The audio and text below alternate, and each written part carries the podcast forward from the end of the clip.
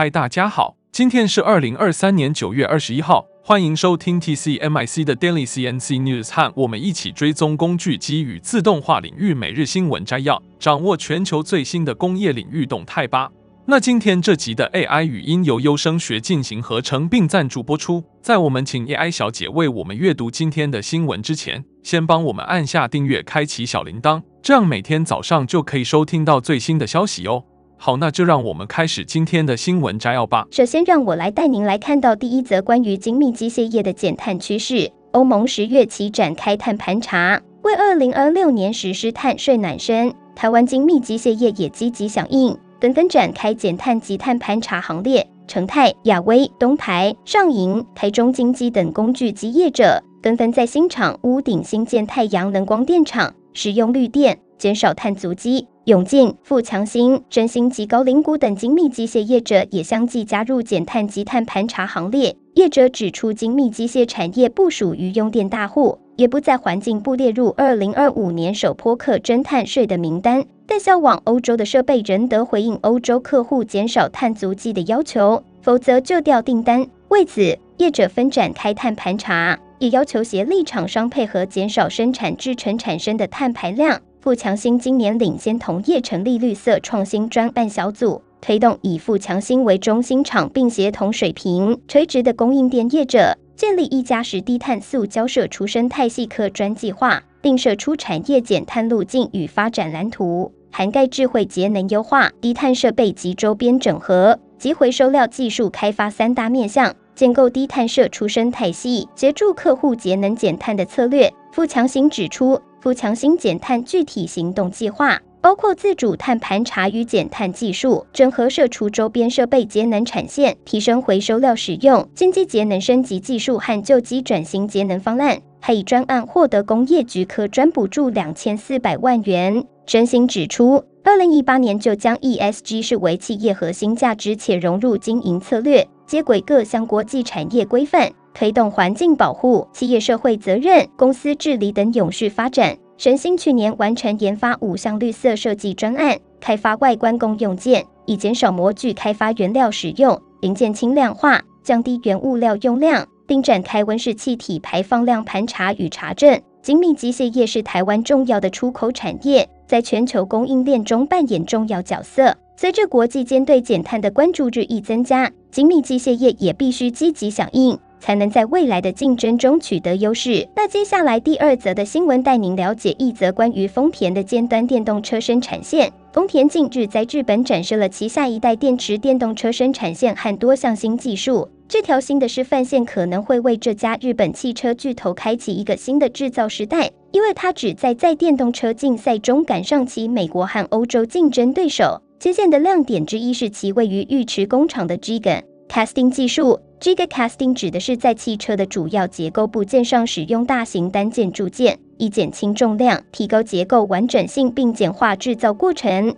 丰田声称其对低压成型和压铸使用的模具具有丰富的知识。该品牌显然从发动机制造中磨练了铸造技术。有了 Giga Casting 模具更换的提前期，据说将从二十四小时减少到仅仅二十分钟。这家汽车制造商还将使用专有的分析技术来提高铸件的质量，以减少缺陷产品数量。此外，丰田在爱知县圆町工厂新线上的新 EV 模块化结构和自推进生产将占一半的工艺和计划投资。丰田 BEV 将采用由前部、中部和后部组成的三部分模块化结构，这显然可以减少工序并提高生产率。该汽车制造商还强调了自推进传输。集完成的电动车将在传送线上由传感器以及低的车速引导，以改善线路布局和灵活性。该品牌还发布了其固态电池开发线的图像。丰田似乎处于固态电池开发的先进阶段，并于两千零二十三年六月承诺，其突破将导致一种能够提供七百四十五英里续航里程和仅需十分钟即可充电的固态电池。他计划在两千零二十七至两千零二十八年将其固态电池推向市场。在首席执行官佐藤浩二的领导下，丰田计划到两千零二十六年推出十款新电动车，并计划此后每年销售一百五十万辆电动车。该计划包括一款将在美国肯塔基州乔治敦的该品牌制造厂组装的三排电动 SUV。它还将在北卡罗来纳州电池厂投资额外的二十亿亿美元。丰田的尖端电动车生产线是该公司在电动车竞争中赶上领先者的重要一步。接线采用了一系列创新技术，旨在提高生产效率、降低成本并改善电动车的性能。丰田的雄心勃勃的电动车计划表明，该公司致力于在电动汽车时代保持领先地位。接着，第三则新闻带您来关注的是一则关于美国向乌克兰提供的 3D 打印机。在乌克兰持续抵抗俄罗斯入侵的战争中，3D 打印技术正发挥越来越重要的作用。美国国防部采购和维持副部长 William LaPlante 表示，美国已向乌克兰交付多台大型工业级 3D 打印机。这些打印机能够为乌克兰军队提供备件和战场设备的 3D 打印替换品。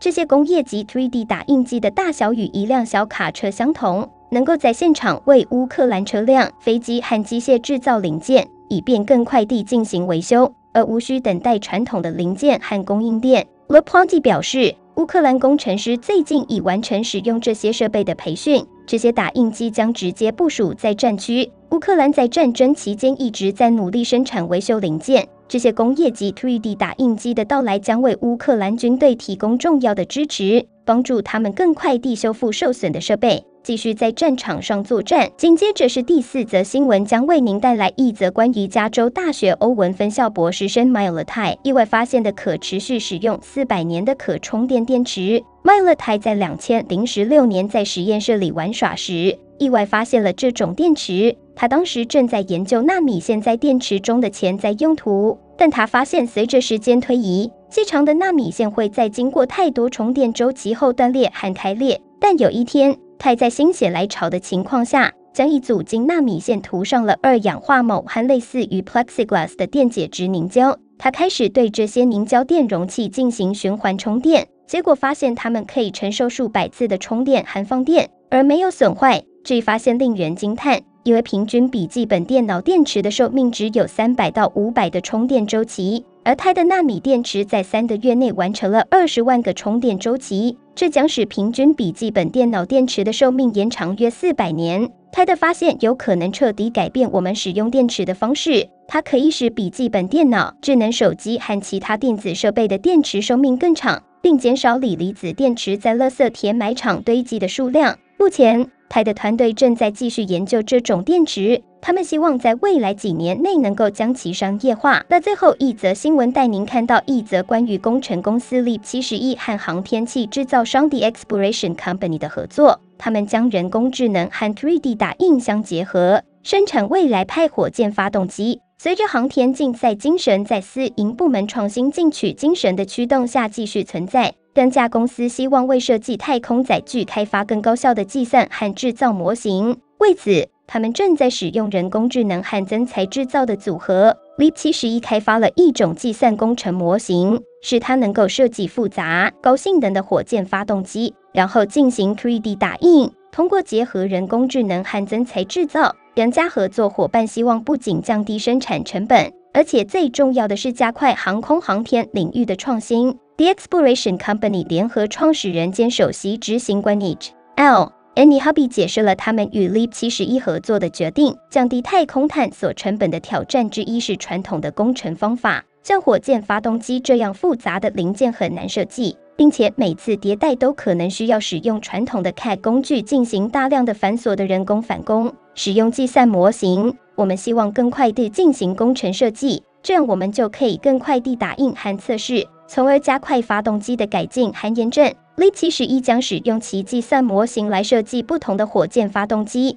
然后进行 3D 打印以进行测试和最终验证。增材制造提供了提供单一产品不同版本的最完美方式。LEAP 71的创始人和董事总经理 Josephine Lessner 总结说：“我们很兴奋能够测试我们的计算工程模型，并获得真实世界的反馈，以便对其进行微调，使其成为一个稳固的基础。”我预计，当我们的模型开始成功生产具有广泛参数的操作发动机时，航天工业将会出现一个拐点。随着每一次新的测试反馈给模型，生成的物体将会呈指数级增长，这是我们迈向太空旅行社会道路上的一个关键组成部分。这项合作是航天领域人工智能和增材制造应用的一个重要里程碑，它有可能加速太空探索的进程，并降低太空旅行的成本。我们期待看到 Leap 七十亿和 The Exploration Company 的合作取得的成果。以上就是今天早上的 TCMIC Daily CNC News。工业自动化正在不断的发展，